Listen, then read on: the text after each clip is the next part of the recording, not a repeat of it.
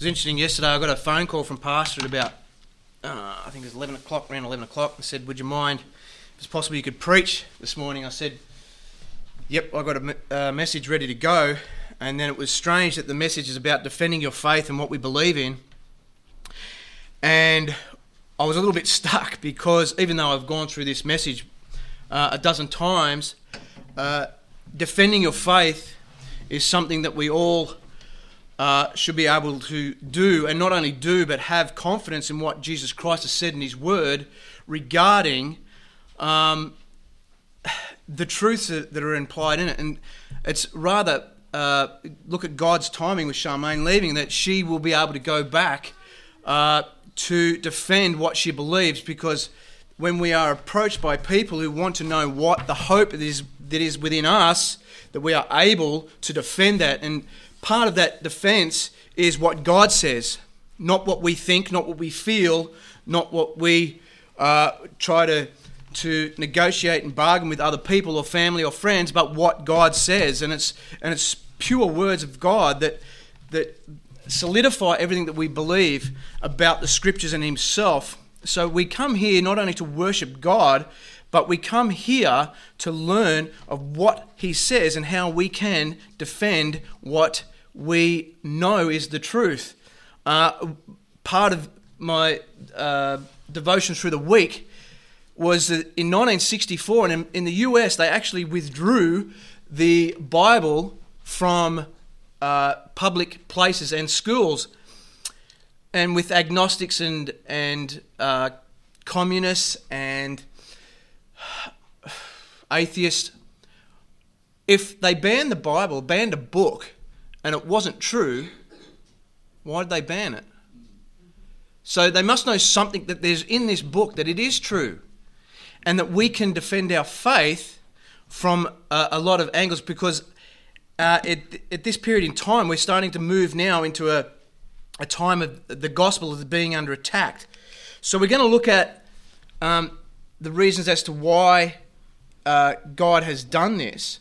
We're going to look at also the absurdity of the, the probability that Jesus Christ, who said what he said he was and who he was, and how the absurdity of probability, not of what he said, but of probability. And we're going to look at eight uh, prophecies from the Old Testament alone. And then we're going to look at the gospel back into Genesis 5, which I've, I've uh, preached and taught on before, and how in the book of Gen- in Genesis 5 how God has laid out the foundation there of the gospel. So how do we defend what we believe? In 1 Peter 3:15 it says, "But sanctify the Lord God in your hearts and be ready always to give an answer to every man that asketh you a reason of the hope that is in you with meekness and fear." This hope is not based around something that we might think may happen, but will happen.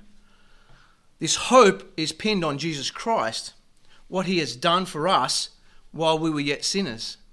Titus 1 9 says, holding fast the faithful word as he hath been taught, as he hath been taught, that he may be able by sound doctrine both to exhort and to convince the gainsayers.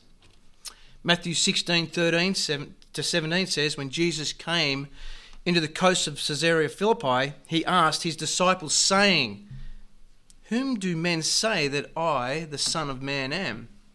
Notice what he said. He said, I am the Son of, son of Man. And they said, Some say that thou art John the Baptist, some Elias, and others Jeremiah, or one of the prophets. Listen carefully to what Jesus says. He saith unto them, But whom say ye that I am? And Simon Peter answered and said, Thou art the Christ, the Son of the living God.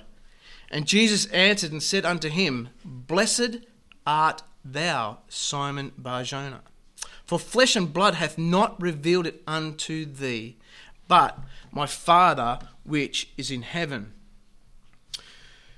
So you see, the Lord Jesus Christ himself let not only his disciples know who, who he was, but later on you're going to see why he specifically picked out Peter. Now, we are to give a reason as to why we are to defend our faith. Jude 3 says, Beloved, when I give all diligence to write unto you of the common salvation, it was needful for me to write unto you and exhort that you may sh- that ye should earnestly contend for the faith which was once delivered unto the saints. We'll pray in a second, but I thought I'd read this story from um, Ravi Zacharias, who goes around to universities and contends for the faith because people ask him a lot of questions regarding the Bible and Jesus Christ and what he's done. And so this is done with some type of humor attached to it. However, this is what happens when a story is taken out of context. Now, by the way, what I'm about to read is this actually comes from the Bible. But you're going to see when bits are taken and put together that it may come across as humorous, but it's also what happens when people take the gospel or God's word and confound it. Once there was a man travelling from Jerusalem to Jericho who fell among the thorns, and the thorns sprung up and choked him. And as he went down, he didn't have any money, and he met the queen of Sheba, and she gave him a thousand talents of gold and a thousand changes of raiment. And he got into a chariot and drove off furiously. And when he was driving under a huge juniper tree, his hair got caught on a branch of that juniper tree, and he was there many days. The ravens brought him food to eat and drink, and he ate 5,000 loaves of bread and two fishes. One night he was hanging there asleep with his wife Delilah came along and cut off his hair. He dropped and fell to the stony ground. He got up and it rained for 40 days and 40 nights, and he hid himself in a cave and lived on wild locusts and honey. Then he went home until he met a servant. He said, Come, take supper from my house. And he made an excuse and said, No, I won't go. I've got a married wife, and looking to bury her, I can't go. He travelled on the highways and the byways and was invited to go to supper. And after his supper, he went and came down to Jericho. When he got there and he looked up and he saw the Queen Jezebel way up high in a window, and she laughed at him. And he said, Throw her down. And they said, Throw her down again, and throw her down again 70 times 7. And the fragments that remained, they, they picked up 12 baskets besides women and children, and they blessed the peacemakers. Now, whose wife do you think she will be on the judgment day? Great story, but wrong context. And that's exactly what's happened to the gospel. So, how can we be confident as Christians to know that we can answer practicing religious religion, atheists, evolutionists, agnostics, who may want to challenge our faith or the hope that is within us. What's at stake here is who Jesus Christ is. We just read from Matthew 16 a great discourse as to who Jesus Christ was. And he picked out Peter specifically, and you'll see why, why later on. Let's pray. Dear Heavenly Father, thank you for your word. Thank you that we have a sound doctrine in it Thank you that we have Jesus Christ, who is foretold in Genesis 3, Genesis 5, and other parts of the Bible that he would come and take on the sin, yet knowing not sin. He was righteous, he is eternal, he, will, he is the same yesterday, today, and forever. We come here to worship him. We come to worship you, God the Father, for you sending him, and we thank you for the Holy Spirit, who we worship as well, in showing us these things. May we walk away today having a greater understanding of who Jesus Christ is and what he's done, that we are able to defend what we believe and the hope that we have in you, Jesus Christ. The hope and faith of a resurrection that you, you Jesus Christ, being the first fruits, that you will give us this day our daily bread, that we continue to walk in your ways and we look to you in times of trouble, in times of happiness, and a future so glorious it cannot be uttered. We give thanks and glory and honour to you. In Jesus' name we pray. Amen. Now, to test the validity of God's word and deeds, we need evidence. Evidence is based on eyewitnesses. And there's four ways you can test this eyewitness. Number one, were they present? The Gospels were written in a time frame that fits the narrative of Acts, the Pauline epistles, and the rest of the New Testament. Luke 1 to 1 2 says, For as much as many have taken in hand and set forth in order a declaration of things which are most surely believed among us, even as they delivered them unto us. Watch carefully and listen to these words, which from the beginning were eyewitnesses and ministers of the word. John 1 1 to 1 8 says, In the beginning was the Word, and the Word was with God, and the Word was God. The same was in the beginning with God.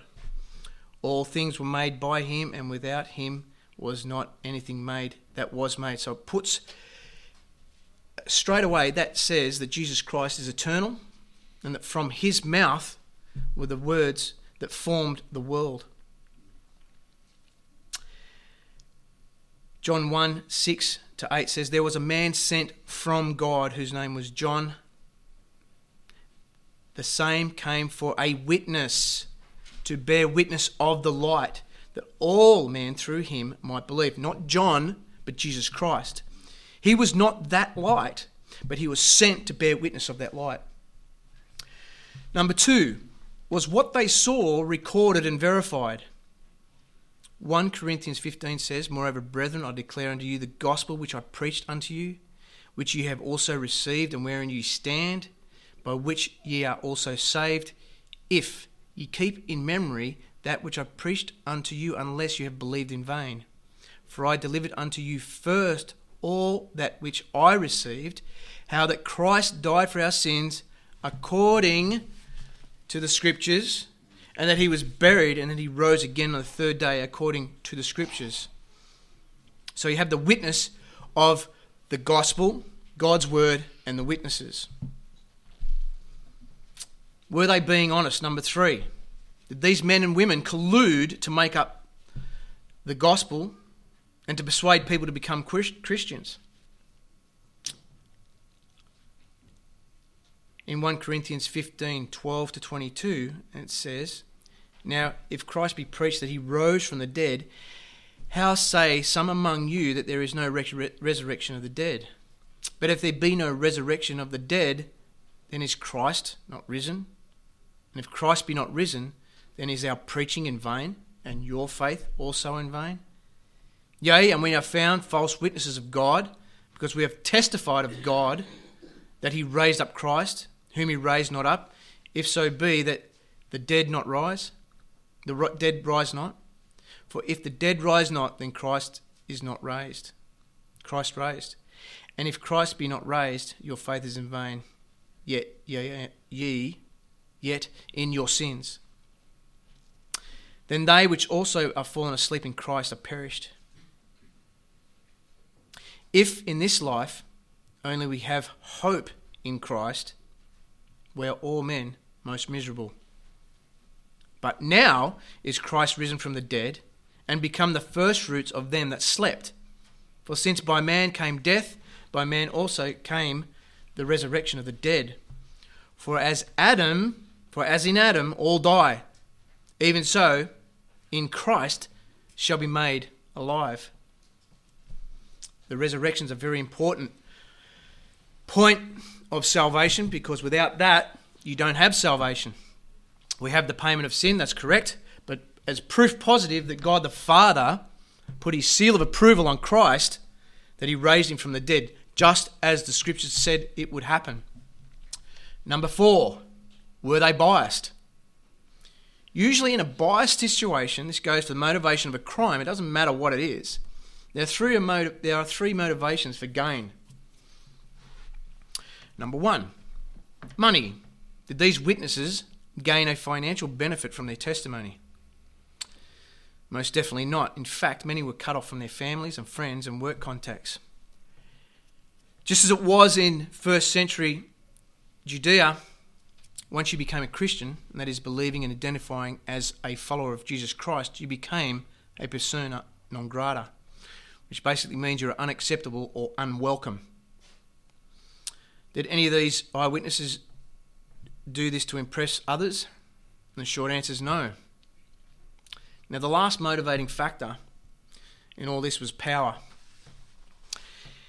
It is the ultimate motivation.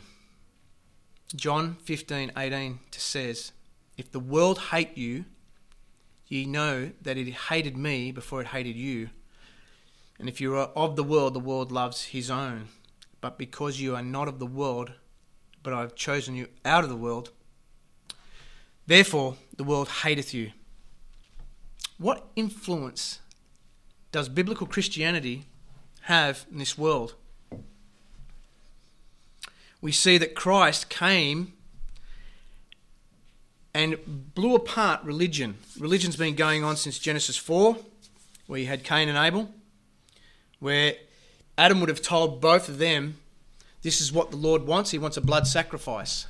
He cursed the ground. So, what did Cain do? Cain brought forth the fruits of his labour, which come from a cursed ground. Abel, on the other hand, brought forth a blood sacrifice. And if you look at the world today, the world in religion tries to bring those fruits from the ground, the cursed ground, to God, but God only accepts a blood sacrifice. So what happened? Cain slew his brother Abel. And what's happening today? We have religious people slaying the truth. Don't be surprised when, if you share the gospel or you talk about God, the conversation comes up that many people have a varying degree of what or who God is. As I said, if this book is a book of fairy tales, why is it banned? Why is it banned in countries? It seems to me that the very thing that they try to hide is the very truth they don't want to face, they don't want to accept. If you read uh, Fox's Book of Martyrs and tell me that the power was the motivated factor in spreading the gospel, it actually got them killed. These apostles, including Paul, would not, would not have died a martyr's death if this evidence was based around heresy and rumour.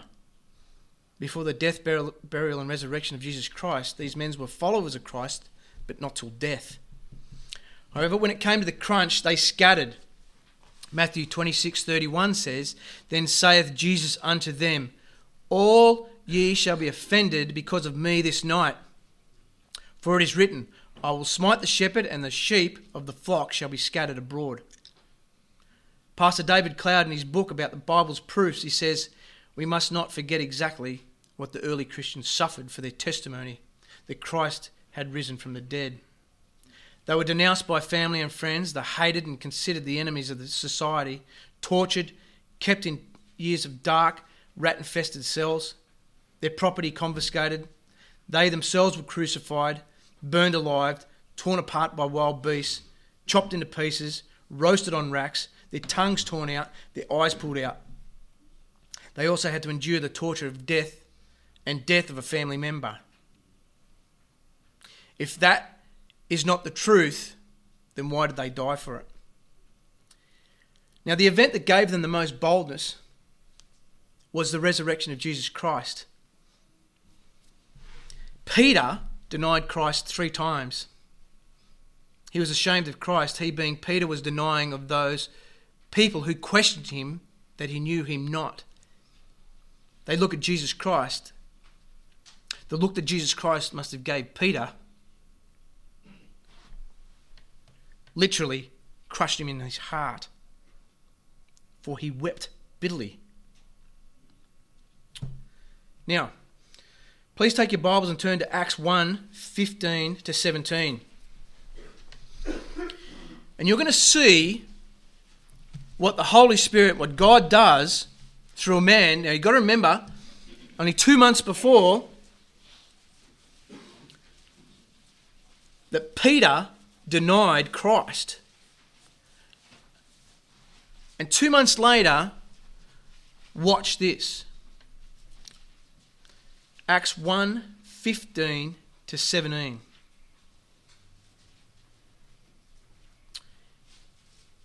And in those days, Peter stood up in the midst of the disciples and said, the number of names together were about 120.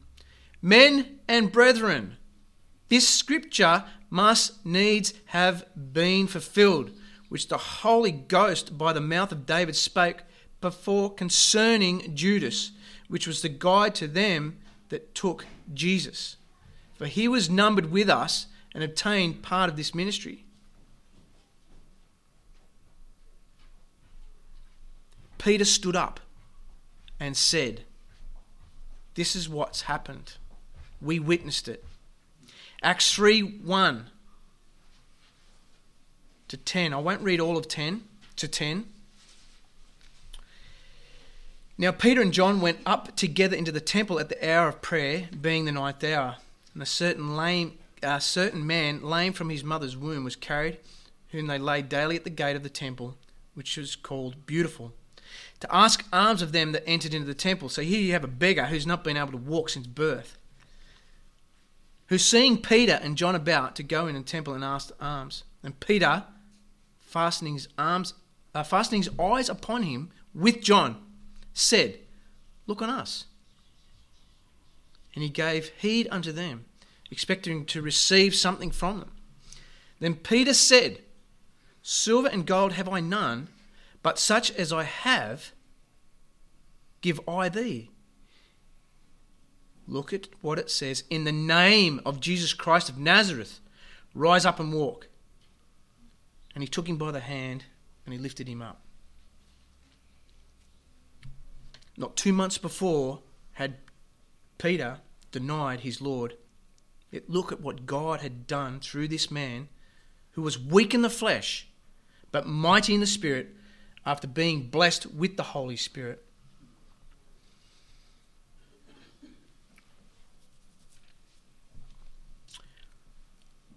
Romans 5 6 to 12 reads. Now we're moving into the prophecies of Jesus Christ. Here's another witness and defense of our faith.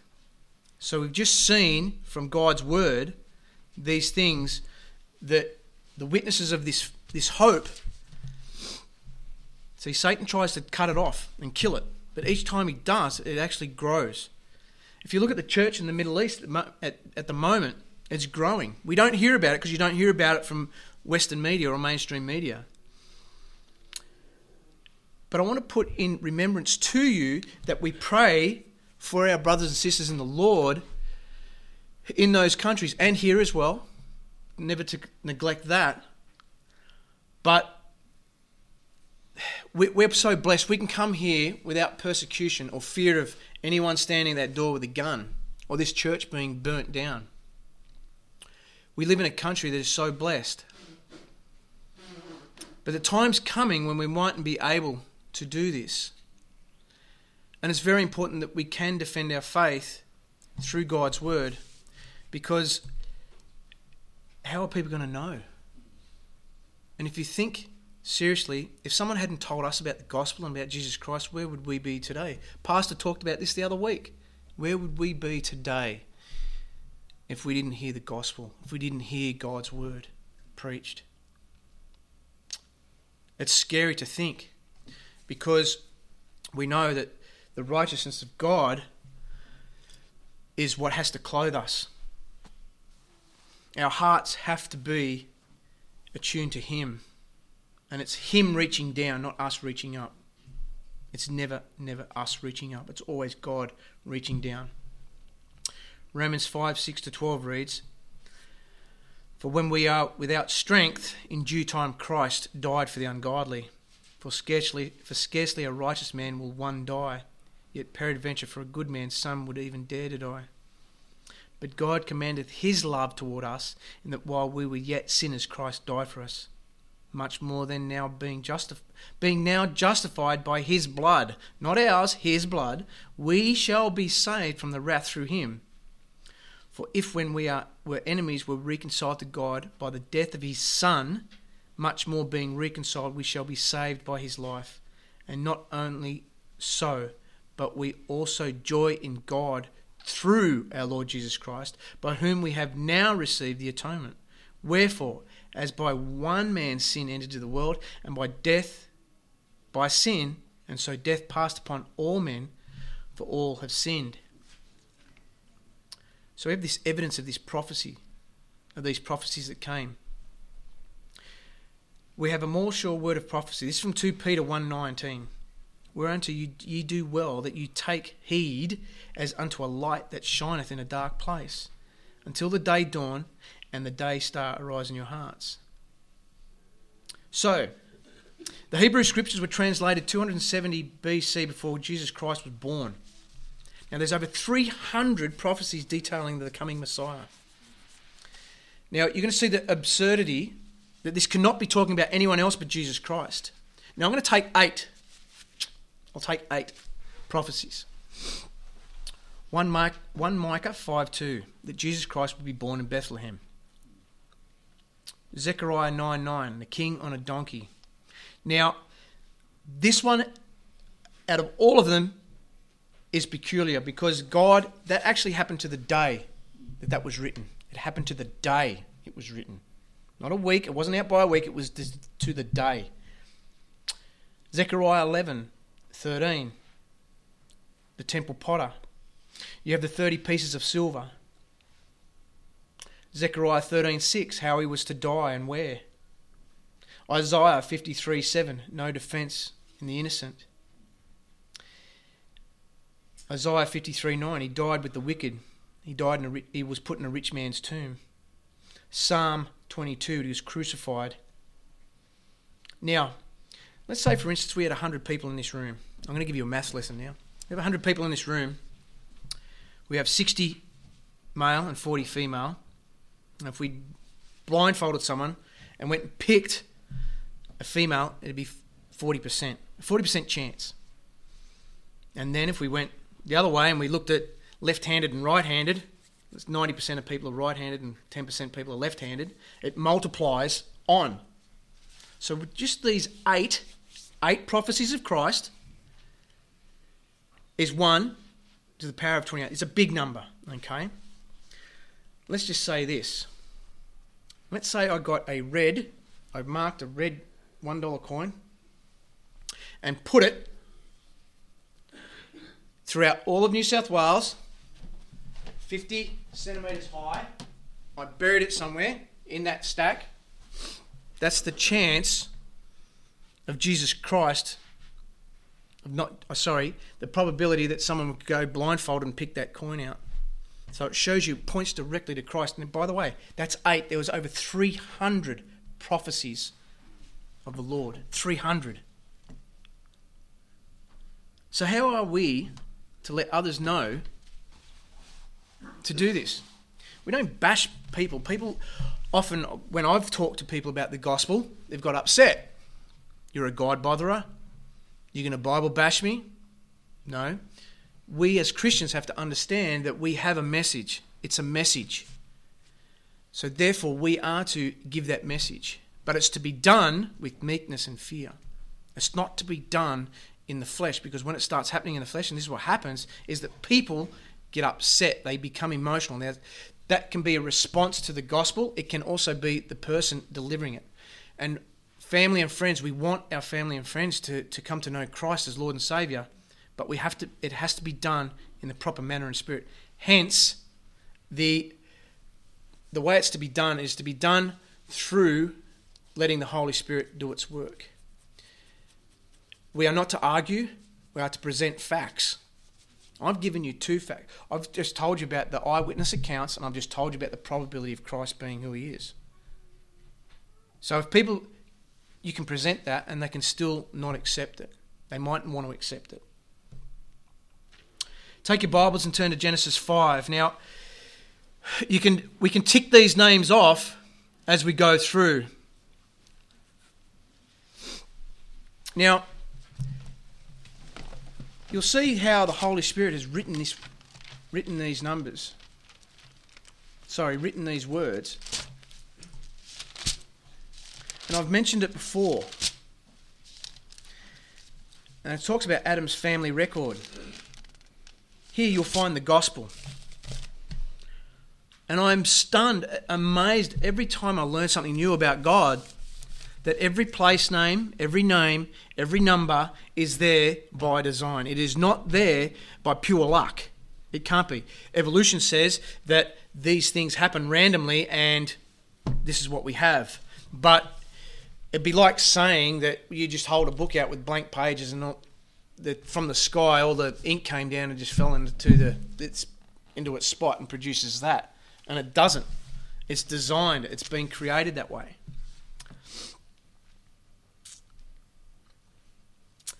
Genesis 5 gives us the gospel in the 10 generation names it reads. Now, it, now, pay attention to the names because each name means something. Number one, you see Adam. Number two is Seth. Number three is Enos. Number four, Cainan. Number five, Mahalaleel. Number six, Jared. Number seven, Enoch. Number eight, Methuselah. Number nine, Lamech. Number ten, Noah. Now, does anyone here know what those names mean? Anyone? Hopefully, this will blow your socks off because only God could plan this. And you think about the fact that if you could choose, if these parents could have chosen any name for their children, but they chose these specific names.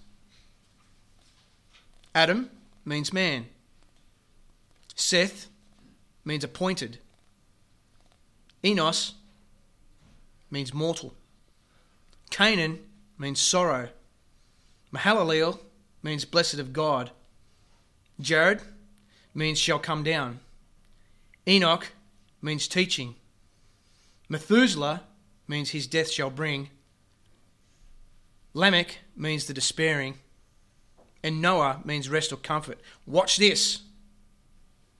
Man is appointed mortal sorrow, but the blessed God shall come down, teaching that his death shall bring the despairing rest.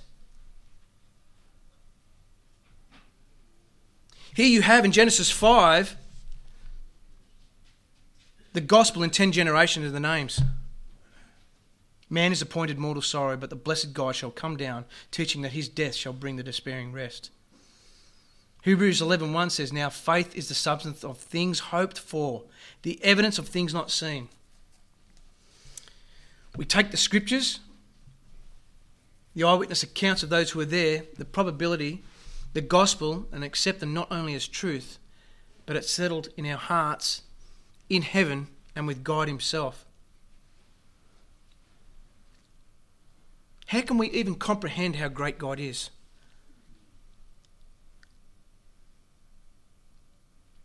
Anyone present or watching this, you've been given proof beyond a shadow of a doubt as to who Jesus Christ is, what he has done, and that he is returning. We are without excuse as the one who bore your sins in his body, was buried and resurrected on the third day, so you will not have to be punished for your sins. Jesus Christ took that punishment so you don't have to. Repentance towards a holy God a change of mind regarding your sin, you by your sin have offended a holy God. You must change your mind about who God is and allow, God, and allow God's will for your life to be born again and blossom and grow. There has to be a payment made for the offence, and the only thing God demands is perfection and the shedding of blood. Hence, the sacrifice of Jesus Christ made on the cross for you was not for himself, for he was sinless. Acts 20 21 says, testifying both to the Jews and also the Greeks, repentance towards God and faith towards our Lord Jesus Christ. Turn from your sin, look to the risen Saviour, and accept him as your Lord and Saviour. To the believer, the one who has found his old way of living and placed their, has turned from their old way of living and placed their trust in Jesus Christ. I've given you three defences of the gospel. We have the eyewitness account, the chance and probability of Jesus Christ being Messiah, and the gospel itself written in Genesis 5. It should not only strengthen your faith, but it gives you arrows to shoot down any barrier or defense to someone else who tries to dispel the truths of God's word.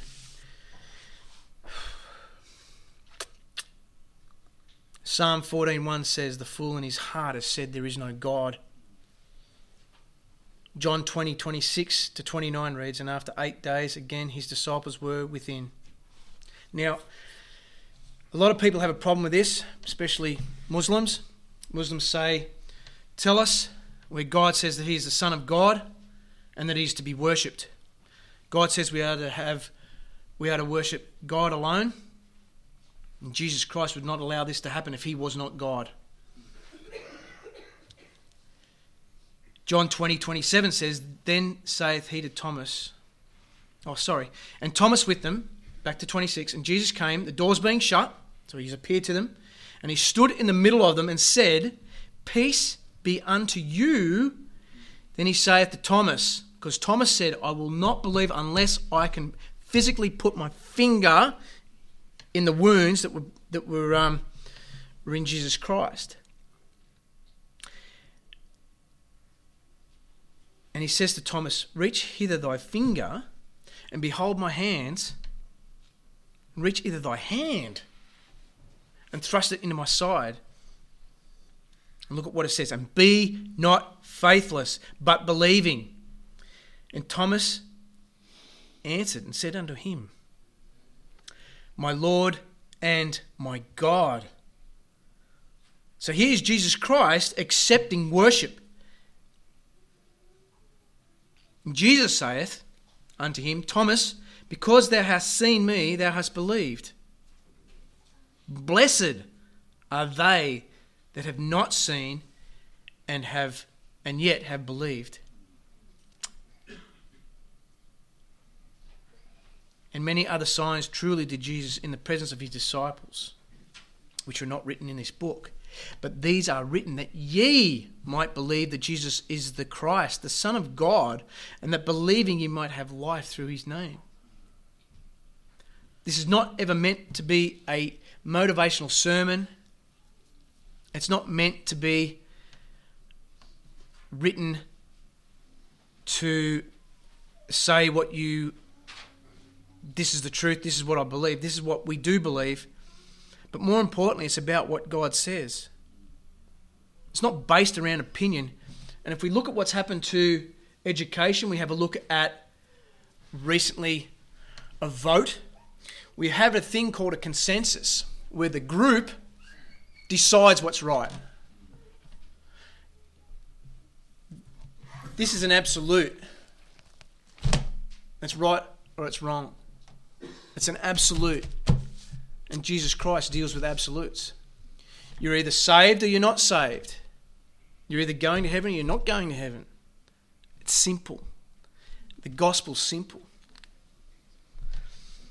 Titus 2 11 15 reads, For the grace of God that bringeth salvation hath appeared to all men, teaching us that denying ungodly lust, ungodly and worldly lust, we should live sober, soberly, righteously, and godly in this present world looking for that blessed hope and the glorious appearing of our great God and our Saviour Jesus Christ, who gave himself for us, that he might redeem us from all iniquity and purify unto himself a peculiar people zealous of good works. This from David Stewart. And Jesus is precious. Upon the acceptance of God's plan, God imputes to man the perfect righteousness of Jesus Christ and God, who cannot fellowship with unrighteousness. He sees man clothed in righteousness of his dear Son. Romans 10 4, 10 1 to 4 says, Brethren, my heart's desire and prayer to God for Israel is that they might be saved. And just like Israel, we have family and friends who want to be saved. We want to see them saved. For I bear them record, they have a zeal of God, but not according to knowledge. For they, being ignorant of God's righteousness, and going about to establish their own righteousness, have not submitted themselves unto the righteousness of God. For Christ is the end of the law for righteousness to every one that believeth. Man cannot earn that righteousness, for we have sinned.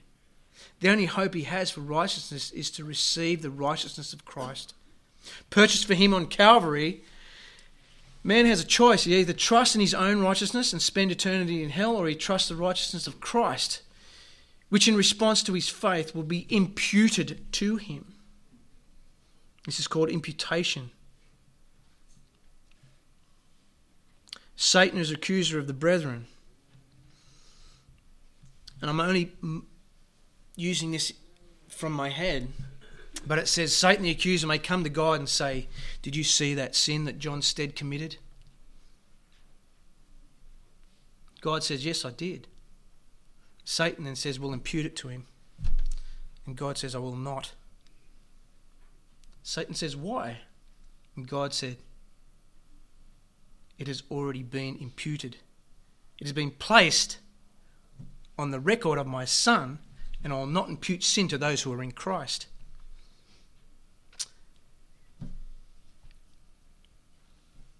In review, we see that sin has occurred, sin's recorded, Jesus became that sin. Jesus paid for that sin. Man, believe it's, man believes it's true. Man receives Christ and his payment for sin. Calvary is made valid. Man's sins are removed.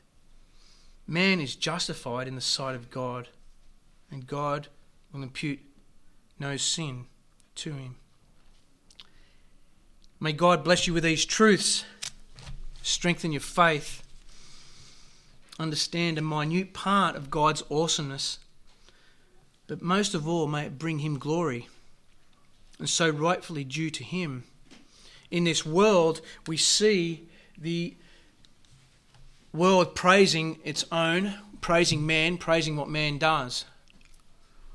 But man, as God says, is not the be all and end all of what this place is about. The be all and end all is Christ, Jesus Christ. It is God the Father. It is the Holy Spirit. And so our focus should always be upon Jesus Christ. Our focus should be upon God the Father. Our focus upon the Holy Spirit. Because it's very easy to get pulled down and knocked around. But we don't ever look to ourselves, we look to Christ. We look to what he has done, what he continues to do, and what he will do. Satan, the accuser, may come and accuse us of doing so wrong, but Christ says, I will not. We live in a world that is not a playground, it's a battleground. It's a battleground for souls. Yes, we are to enjoy our family and our friends. We are to enjoy the relationship we have with Christ. But we are also to remember and never forget that there is a day coming that we will stand before God and give an account. We have to give an account of what we have done. It can be rather scary to realize and understand that. But God also knows our frame. He knows who we are. When He knows what we've done beforehand before it's even happened.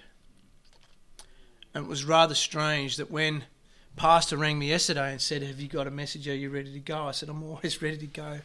But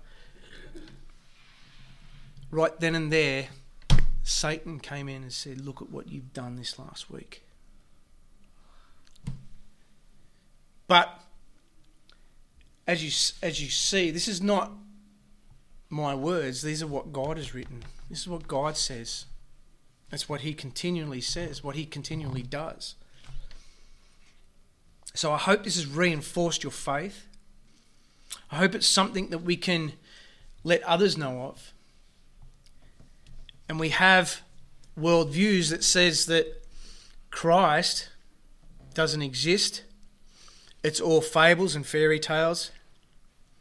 It's all make believe. But the, to a Christian, it's everything that we are and everything we have because of Christ. It is a truth, it is an absolute truth. Dean Gotcher, who has put together a brilliant series on authority in research, talks about the consensus ideal. Even if every single one of us walked out of this church and never came back and said, No, this is all this is not truth, it's still the truth. Let man be a lie and let God be the truth. But we know that God has given us so much that we are in return to send the message. Let a dying world of, know of Christ, what he has done. Because, as I said, they have to stand before God and give an account. So, whether you're handing out a tract, letting God know, or letting people know of the Saviour Jesus Christ, and letting them know that there is a God and there is a judgment. Judgments occurred 2,000 years ago for sin. But there's also a judgment coming where He's going to judge the world, He's going to judge people individually. And how bad is it going to get before Christ returns? I was talking to my brother last night and we were talking about Lot. Here were these angels, at, in Lot's house. And these men, perverted men, were bashing the door down to get to them with lust in their heart. Lot turned around and said, I'll give you, I'll give you my two daughters. Do not touch these men. And what did they want? They still bashed, tried to bash the door down to get to these men. So, how bad is it going to get in this world when we have every perversion being promoted. Be on guard. Let others know because there's going to be a day when Christ is going to return and it's not going to be pretty. The truth lies with the message that we have, that we give to others to let them know of a Saviour. So, how do we know that there is a Saviour? How do we know that there is God who is there? If you took away everything from the Bible, you still have God. Because we have the witness in us.